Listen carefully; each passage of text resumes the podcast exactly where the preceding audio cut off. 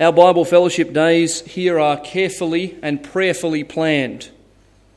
I always begin organising this event by selecting a theme, one that I believe our church and the wider Christian community will benefit from. After I've settled on the right theme, I commence looking for the right preachers to expand upon the selected topic. And I don't believe that just any preacher will do. In the case of our present Bible Fellowship Day, these faithful men were selected because I believe that their lives exhibit what it means to abide in Christ. And ordinarily, I would not preach on a Bible Fellowship Day. In fact, I think this may be the first time I have preached on a Bible Fellowship Day. And the reason for that is I would much rather you hear, as uh, our church, uh, from other men of much greater knowledge of the Word, Christian experience, and practical spirituality. I had approached a number of people about preaching this particular message on this particular theme, this final topic today, but none were able to attend.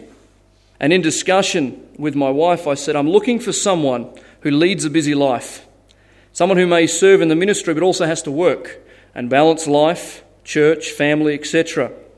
Needs to be someone who doesn't necessarily have it all together, but is striving to abide in Christ in the busyness of life. And as best I remember it, my wife smiled and said, Well, what about you? So here I am. You can blame my wife. No. So this, this afternoon, as we come to a close, I'd like us to look specifically at abiding in Christ in the busyness of life. Heavenly Father, uh, we have spent much time in your word, and what a blessing it has been to be uh, around your word, in your word, discussing your word. Uh, thank you for the preachers that have gone before and laid such a wonderful foundation for this practical topic that we look at now. I pray you would cause uh, our minds to be engaged yet again for this final time together. Thank you for all that has already happened, and we pray that you would be glorified, that you would give to us uh, blessing and encouragement and challenge uh, as we uh, partake together of the spiritual food prepared uh, for the Lord Jesus' sake and in his name. Amen. Abiding in Christ in the busyness of life. Before we get to the text, before we look at a specific area this afternoon, I would like to make some assertions, uh, some declarations, if you like, some facts that are really important regarding this particular subject. Uh, and I've got five of them here, and we'll quickly just discuss them for a moment before we look at a particular text. They're quite misunderstood concepts, perhaps, in Christianity today. The first thing that I just want to make an assertion about is that busyness is not sinfulness. Busyness is not sinfulness. Some Christians operate with the thought that if you're busy at work or ministry, that you've somehow inverted God's order and that's simply not true. The Lord Jesus Christ, the Apostle Paul, the disciples, the prophets, almost every biblical character you can think of were busy people, working hard. Busyness in and of itself is not wrong, and that's important for us to understand as we move into this message. Busyness is not sinfulness. Secondly, second assertion is that tiredness is not sinfulness. Surprised there's not an amen in the room, but that's okay. Tiredness is not sinfulness. Some equate tiredness with sinfulness. This too is simply not true. Our Saviour grew weary. John 4, verse 6. The great soldier and leader of Israel, as his hands were raised in the battle, his arms grew weary, so much so that men came along to hold them up in Exodus 17, verse 12. Many others in the biblical account experienced tiredness. In fact, I would say that tiredness is created by God to remind us of our weakness, to drive us to continued dependence upon Him. But tiredness of itself is not sinfulness. Number three, assertion number three busyness is sinfulness when it stems from a heart of independence. Busyness is sinfulness when it stems from a heart of independence, and in brackets we might say simply pride. Uh, if you were here last week with us uh, on Sunday, I preached from James chapter 4, and you'll remember that in that particular time, James writes to Jewish Christians spread all over the place. And what they were doing was advancing their own agendas in buying and selling and leaving God out of the picture. And the Bible says, instead, you ought to say, if the Lord wills, we will do this or we will do that. As it is, you boast in your arrogance, all such boasting is evil. James 4 15 and 16. And we learn in that that busyness in our own independence and our own agendas is sinfulness. It's important for us to note again as we commence in this matter of busyness. So, thirdly, busyness is sinfulness when it stems from a heart of independence. In other words, outside of God's will, doing my own thing and being busy about it. Number four, assertion number four busyness is sinfulness when anxiety replaces peace. Busyness is sinfulness when anxiety replaces peace. Worry, anxiety, a disquieted heart, fear, and a lack of peace are all characteristic of a life that is not resting in God alone. Paul writes, Do not be anxious about anything but in everything by prayer and supplication with thanksgiving, let your request be made known to God, and the fulfillment of that is the peace of God, which passes all understanding, shall keep your hearts and minds in Christ Jesus. Philippians 4 6 and 7. So, busyness is sinfulness. When it comes from a heart of independence, it's sinfulness when anxiety replaces peace. And lastly, don't get excited, lastly, in the introduction, I should say. Number five, assertion busyness is sinfulness when it is liturgical or ritualistic. And we've heard about that all morning. Uh, my brother Adrian has taken us through, in fact, he stole a number of my points. I've had to rewrite some things here. Thank you very much. But we realize that it is when it becomes liturgy, ritual, religious activity without the motive, busyness then is sinfulness. And I don't think there's a better place in Scripture, we're not going to turn there, but to illustrate this is the church at Ephesus in Revelation chapter 2. This was a doctrinally sound church. They were refuting evil. They were enduring great persecution. They were withstanding false teaching and were intolerant, the Bible says, towards everything that was evil. However, for all their external uprightness, there was a fundamental flaw in the heart. They had left that vibrant, motivating love for Christ which existed at the beginning. In other words, they were going through the motions, the litur- liturgical fashion, because of their love for Christ having waned. Busyness and ministry and service is sinful when it springs from a heart that is less than full of love for Christ, which is prim- primarily what Adrian was saying earlier. Jesus calls Ephesus to repent as he does us in Revelation 2 verses 4 to 5. We could say many, many other things about trying to get this understanding of busyness into perspective, but rather than take too much more time to clarify different assertions, I want to move to the main point for us this afternoon. And that main point is this Christ's response to busyness. Who else ought we to look at?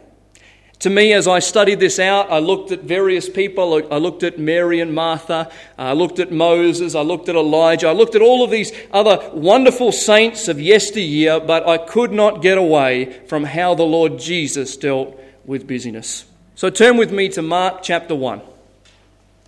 Mark chapter 1. And there is a bit of a download of information coming. So uh, get your minds ready gird up the loins of your mind, get prepared. Mark chapter 1, beginning in verse 21. The Bible says, And they went into Capernaum, and immediately on the Sabbath he entered the synagogue and was teaching. Verse 22 And they were astonished at his teaching, for he taught them as one who had authority, and not as the scribes. And immediately there was in the synagogue a man with an unclean spirit. And he cried out, What have you to do with us, Jesus of Nazareth? Have you come to destroy us? I know who you are, the Holy One of God. But Jesus rebuked him, saying, Be silent and come out of him. And the unclean spirit, convulsing him and crying out with a loud voice, came out of him. And they were all amazed, so that they questioned among themselves, saying, What is this? A new teaching with authority? He commands even the unclean spirits, and they obey him. And at once his fame spread everywhere throughout all the surrounding region of Galilee.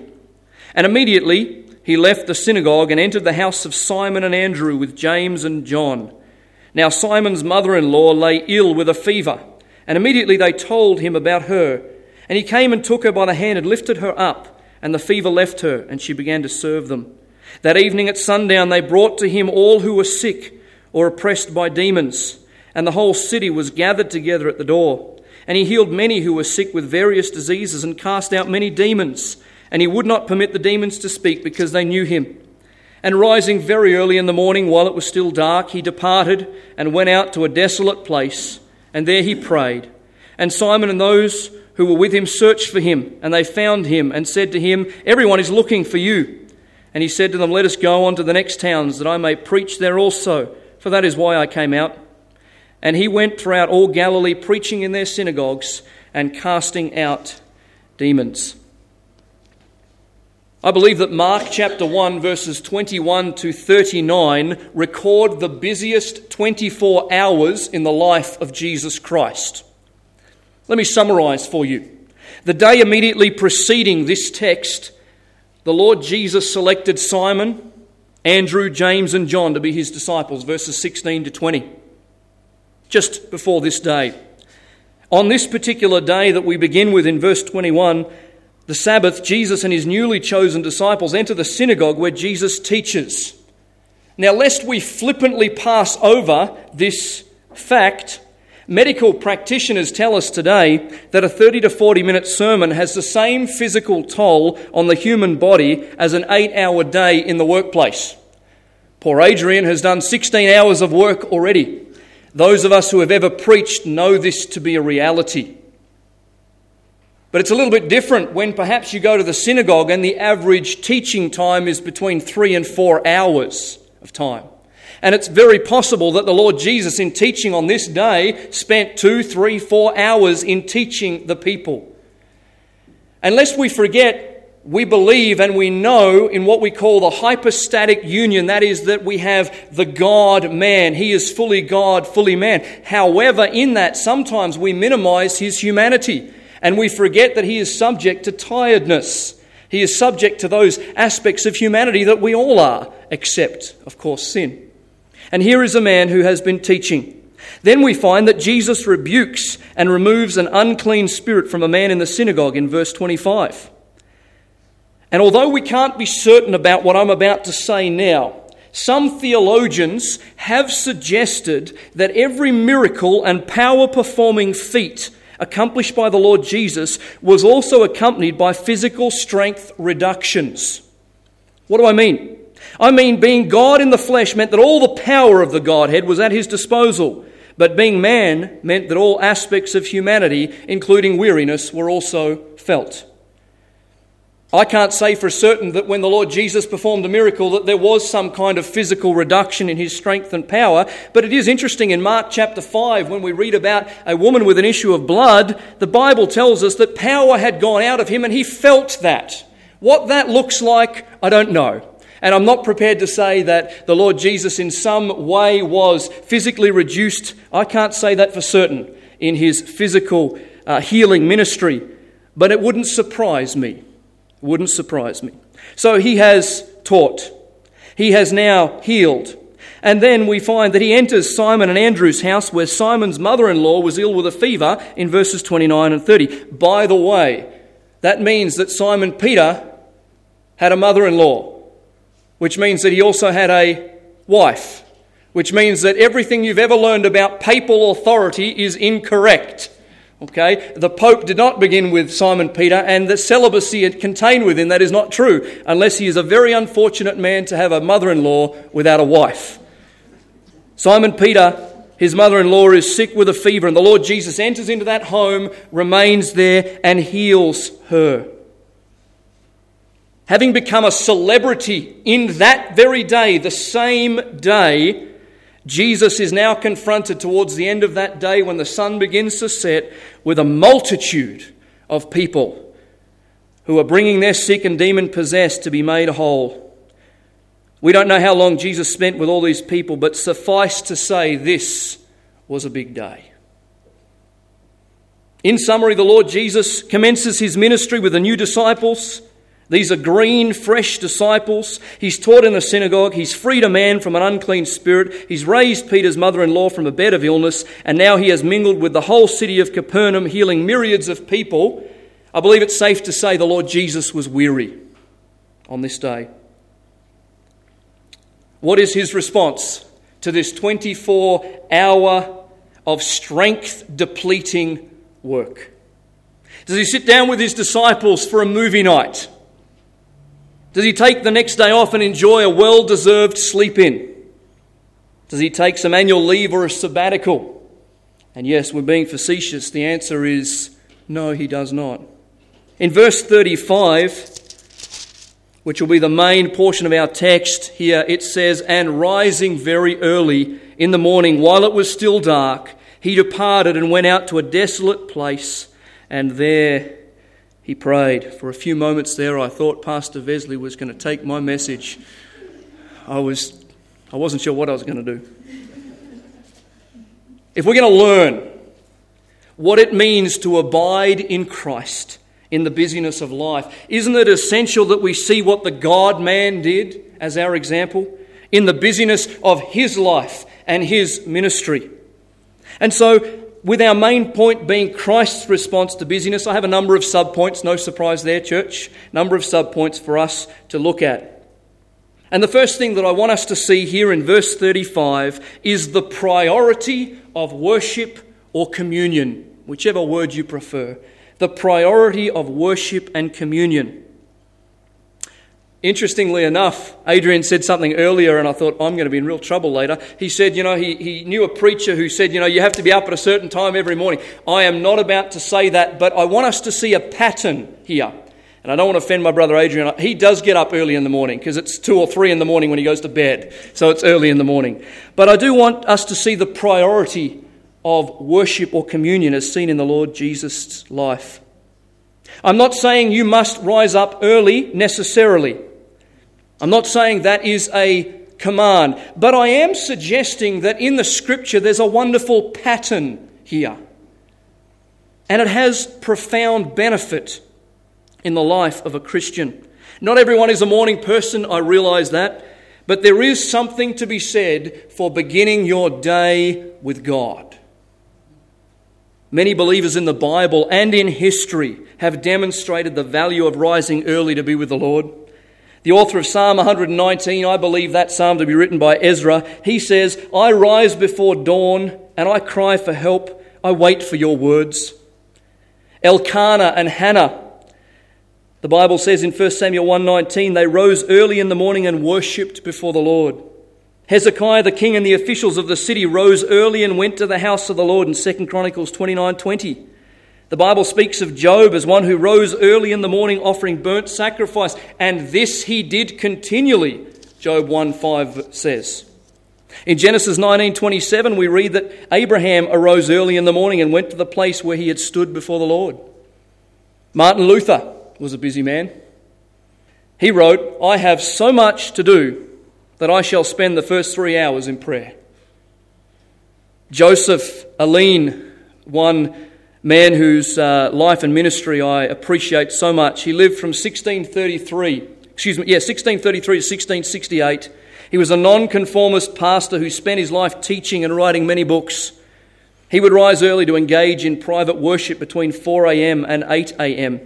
His wife said he would be much troubled if he heard smiths or other craftsmen at work at their trades before he was at communion with God. Saying to me often, she writes, How this noise shames me. Doth not my master deserve more than theirs? Samuel Rutherford rose at 3 a.m. each day for private worship and meditation. Again, I want to make sure we understand again, this is not a list based thing. I'm speaking of priority, not time. I'm not speaking of you must get up at five, four, three, or whatever in line with these people. What I'm saying is making it a priority to be with God at whatever time that may be. And it may not be the first thing, but I am suggesting that in Scripture there's a wonderful pattern of it being the first thing. And I'll explain in my own personal walk in just a moment how that has helped.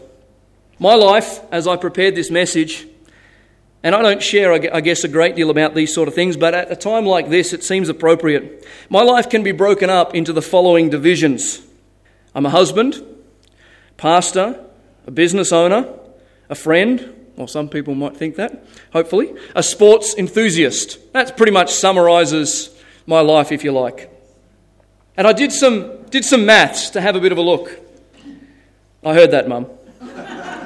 Of the 168 hours that God gives to us each week, 47 of them, according to my new Fitbit, are spent sleeping on average. My direct one on one time with my wife, without distraction, key word there, without distraction, is approximately 22 hours per week. I spend 55 hours per week working in my business. My limited role as pastor teacher demands a minimum of 25 to 30 hours per week. Time spent with friends or engaged in sports and leisure are between 10 and 14 hours per week. It's a busy life. And by the way, these things that I'm saying here are not to in any way elevate my situation at all. In fact, if anything, it's to demonstrate my failure in abiding as I ought to. But my day begins when I do the right thing at 5 a.m. with a jog and some exercise. By 6 a.m., I have showered and I'm ready to sit down with my Bible and study and pray for about an hour and a half. I eat breakfast sometimes, have devotions with my wife, and then head to work for about 10 hours. I come home for dinner and then spend some time with Jessica before going to bed at around 10 p.m. So, why are you saying all of that? I'm saying all of that for this reason. Sometimes I fail in this early morning discipline. And after a while, my personal testimony is this my heart grows cold. My heart becomes apathetic and indifferent towards the Lord. I become discouraged and I turn inward. The busyness of life takes its toll, and my personal reservoirs of strength are depleted. And instead of drawing from the wells of God's immense power, I begin to trust in my own strength and we all know the result of that foolish choice. The man Jesus Christ rises before dawn to pray and commune with God after the busiest day recorded in Scripture in his life, as I can see it. I believe this gives us an indication not of the time and not of when and how, but of the priority of it. And my goal in this message is for us to realize the priority of this practicality, how important it is, not for ritual's sake, not for ritual's sake, but for relationship, for abiding in Christ. And because my personal testimony in my own life proves the fact that when I don't, when I don't make it a priority, when I don't seek to be disciplined in it, I grow apathetic. But at the same time, let me say this to us at this point. When I fail to do it, it reminds me again of why I am doing it. Because sometimes I can get through the motions of 5 a.m., 5 a.m., 5 a.m., and after a while I'm just doing it for the sake of doing it. And then when I mess up, it's then that I feel my heart begin to realize how important it is for my relationship, not for my ritual. So failure in it isn't necessarily failure on one level. It's helpful sometimes. And so we see that the Lord Jesus made this communion a priority, this time of worship. But I want you to see also here in verse 35, secondly, and rising very early in the morning while it was still dark, he departed and went out to a desolate place. It was a, secondly, a distraction free place of worship. He departed and went into a desolate place.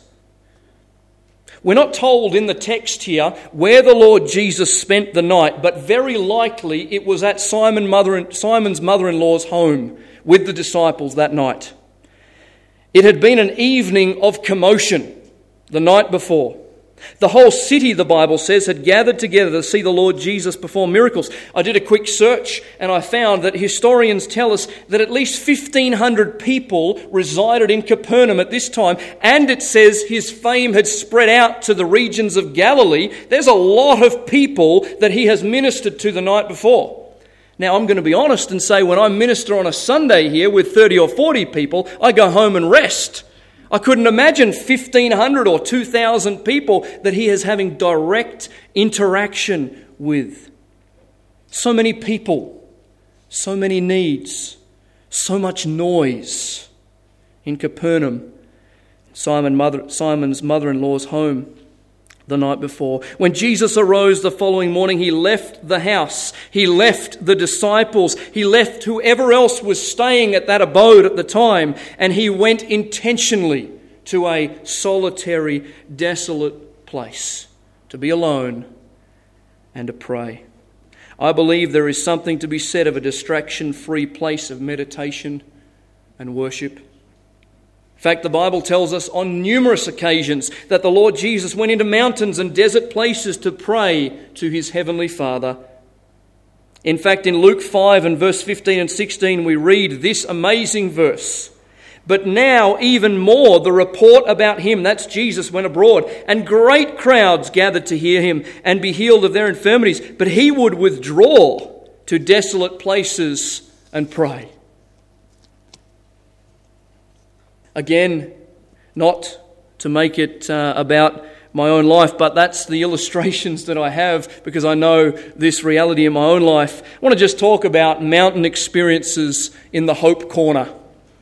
Last year, many of you know I went through a particularly difficult time. Some of you who are here have been very, very helpful in helping me come out of that. I was overwhelmed in the ministry. I was drawing upon my own strength came to the point of total despair. God graciously met me in my time of dire need and distress and again saved me from myself.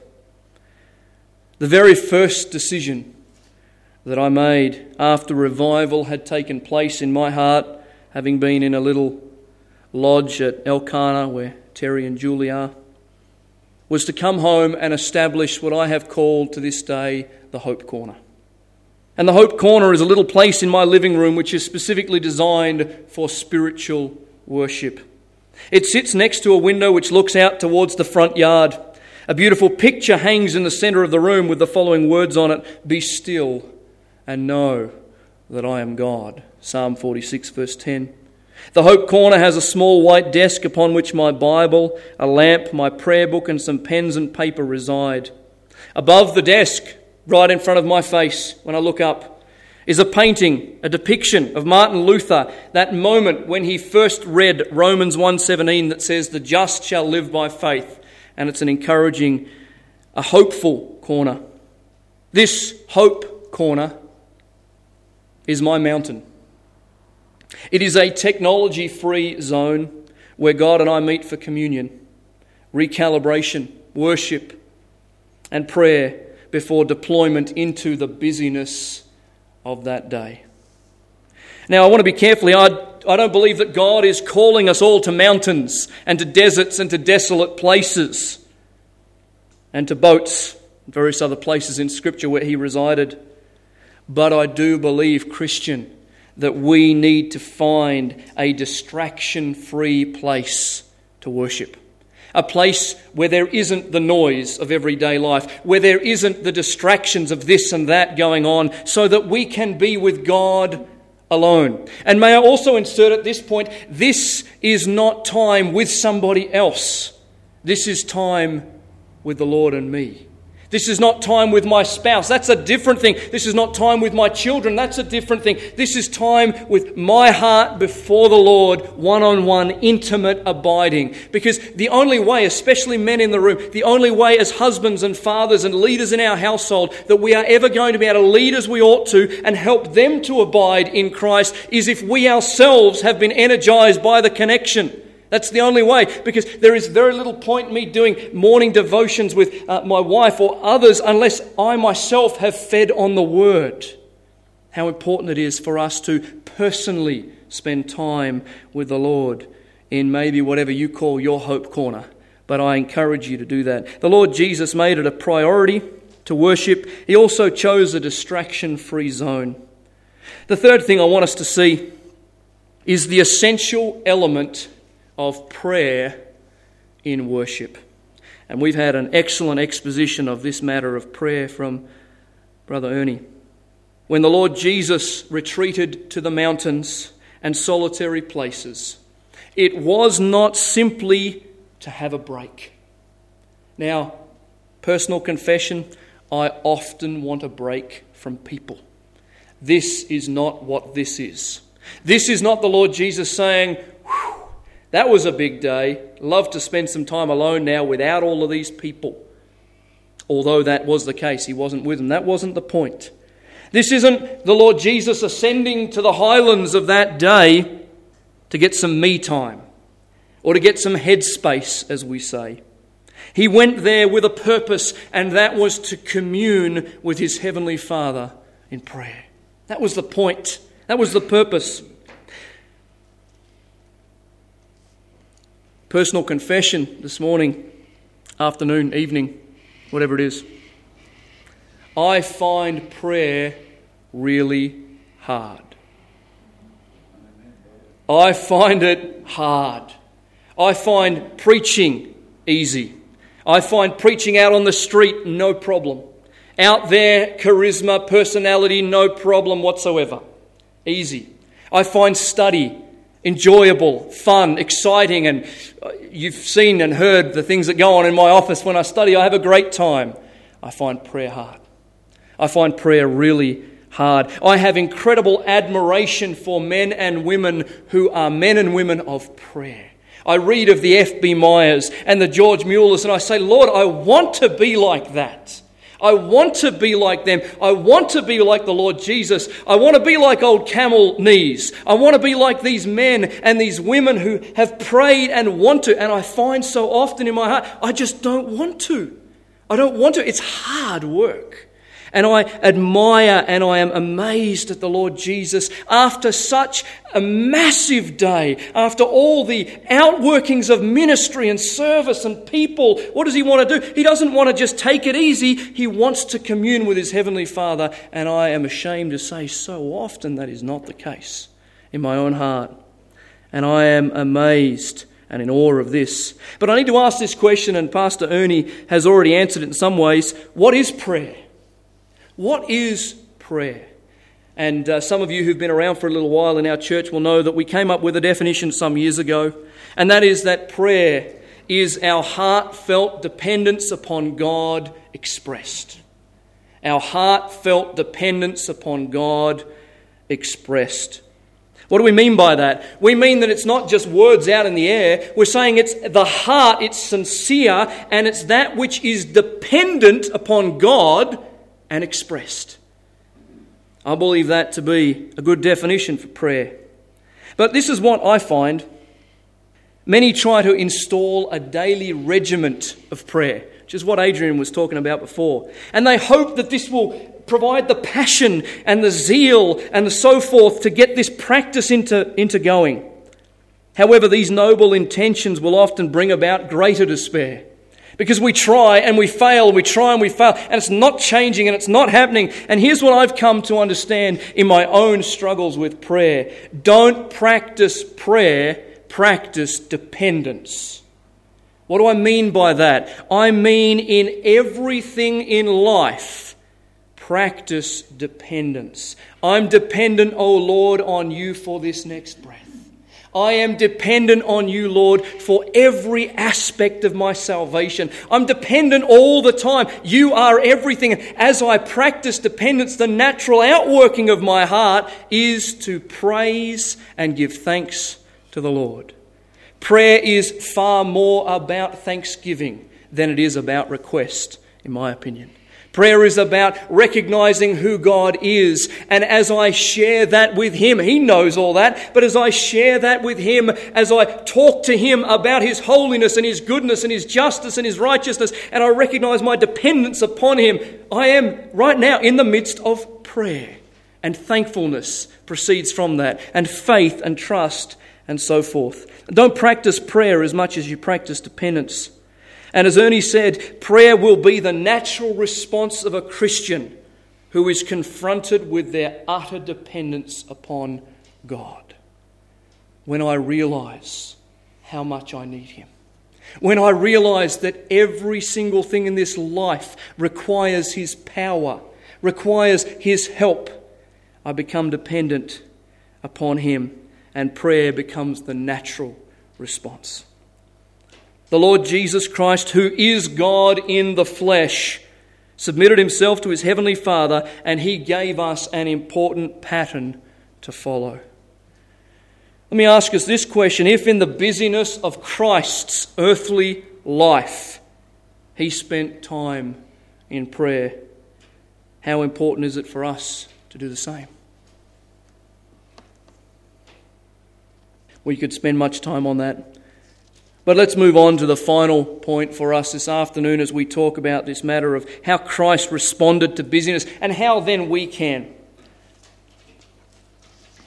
And we see he made it a priority. We see it's a distraction free place. We see the essential element of prayer and worship. And the last thing that I'd like us to see is perseverance in the busy mission assigned.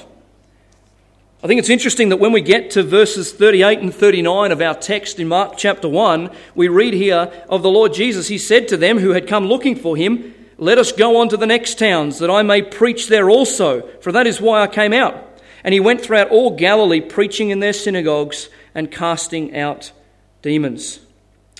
Busyness is not the enemy. The enemy is attempting to fulfill our mission in our own strength. That's the enemy. You see, having made worship and communion a priority, Jesus continues to fulfill the Father's calling by returning to service, empowered for service. He has spent time with his Heavenly Father, he's communed, and he doesn't stay there. There are some who would have us say, you know what, we should just be studying all day long, let's forget our jobs, let's forget everything else we're doing. That's not the calling. That's not the calling at all. The calling is, yes, make Christ the priority. Seek those things which are above. All of that. Seek ye first the kingdom of God. Those are reality. But then we also need to get back to doing what we're called to do service, the outworking. Busyness and service for Christ is driven and sustained by rich times of worship with God in private. Here's an interesting thought for you to think about. Jesus often negotiated the mountains and the deserts for times of prayer, but he always returned to continue the ministry that he was assigned by his Heavenly Father. There's a very important lesson here. Many of us want to stay on Mount Hermon with Peter, James, and John, and with the Lord Jesus and Elijah and Moses. Many of us say, let's just stay up there. This is great. This is wonderful. And it is. It's a glimpse of heaven, and we see incredible things up on the mountaintop. And so we ought to. But the Lord Jesus wouldn't let them stay. We must go back down to the valley. We must go back down to the place of service. Pastor Vesley almost stole another point of mine earlier. It's not good going last. I'm going to change this next time. Our concentrated times of worship ought to be reflected in our daily lives. Adrian was talking about meditation, and it's not the length of the study. It's not the, I've spent all this time in the Greek and the Hebrew this morning and I've done this and that. It's not that. That's not what we're talking about here. But the concentrated times, whether that concentrated time is a five minute time because it just, everything's just so full on, but it's a concentrated time with God alone, it ought to be and will be reflected in our daily life. Figuratively, we should be like Moses, whose face glowed. Now, we're not looking around looking for glowing faces. But the radiance of God's glory should be in our life and on our face. We have spent time with Him. Is that not what happened when they uh, brought the disciples together and they said, You are not to speak anymore in the name of Jesus Christ? And they took note that they had been with Jesus. The world ought to take note that we have been with Jesus. The world ought to see fellow believers ought to see that we've spent time in private with Christ. I want to reiterate the importance of making this practical time with the Lord a priority, not again for ritual sake, but with the motive that I love God, I want to be with Him. I want to spend time with Him. I want to bathe in the sunlight of His glory, and I want it reflected in my life. And as I look at it, 2 Corinthians chapter 3 and verse 18 says, The more I look at this, the more I am being changed from glory to glory, even so by the Spirit of God. The Spirit of God will change us as I concentrate. And you know the reality of this? This is a wonderful little phrase. What you concentrate on, you will conform to.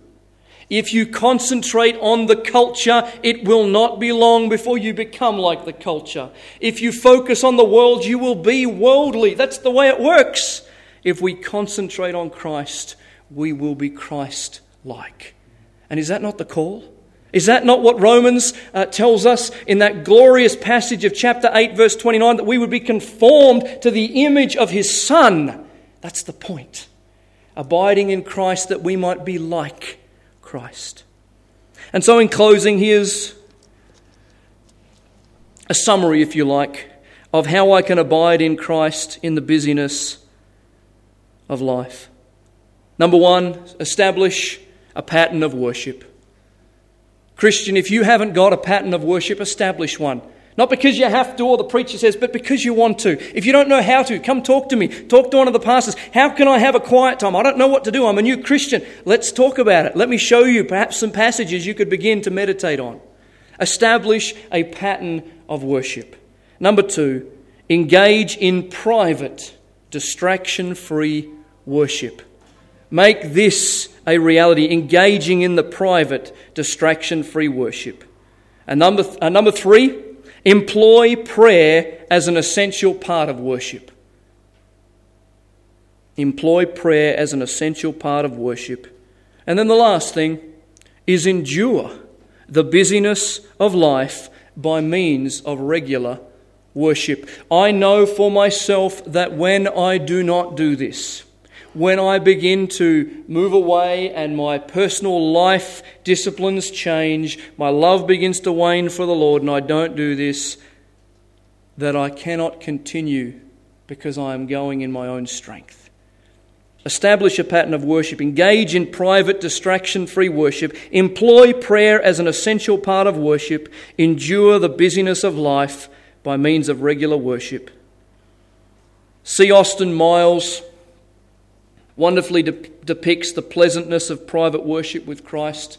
And he writes this all familiar text I come to the garden alone while the dew is still on the roses. And the voice I hear falling on my ear, the Son of God discloses. And he walks with me, and he talks with me, and he tells me I am his own, and the joy we share as we tarry there none other has ever known. He speaks, and the sound of his voice is so sweet the birds hush their singing. And the melody that he gave to me within my heart is ringing, and he walks with me, and he talks with me, and he tells me I am his own. And the joy we share as we tarry there, none other has ever known. I'd stay in the garden with him, wouldn't we? I'd stay in the garden with him, though the night around me be falling, but he bids me go. Through the voice of woe, his voice to me is calling, and he walks with me, and he talks with me, and he tells me I am his own, and the joy we share as we tarry there, none other has ever known. There is something to be said of personal private, abiding in Christ, and doing it regularly, not out of ritual, but out of relationship, out of connection, out of communion. May God help us to do just that in the busyness of life. Heavenly Father, thank you for this time we have spent together. Thank you for this day. What a What a blessing it has been, certainly to my own heart. Thank you for the preaching we've heard. Thank you for uh, the, the great level of knowledge and information that has been imparted to us from your word. It will take much time to digest, but we're thankful for what we've heard. Oh Lord, help us to come away from today with a renewed passion for you, a greater desire to abide in Christ, that you would be our priority, that we would uh, have all of those elements of ritualism and legalism and uh, seeking to please others with our, uh, our actions and our deeds stripped from us. Uh, and that, Lord, you would help us to see the all important aspect of personal, private worship with you uh, that provides the strength uh, and the thoughts to meditate upon throughout our days and throughout the busyness of our lives. May we live for your glory. May it be true of uh, our lives what the Apostle Paul said For to me to live is Christ, and if I die, I gain. May we please you with that which we do with our lives uh, for your service, uh, Lord, for your glory, for our good, and we thank you for what you're doing in us and for us. In Jesus' name, amen.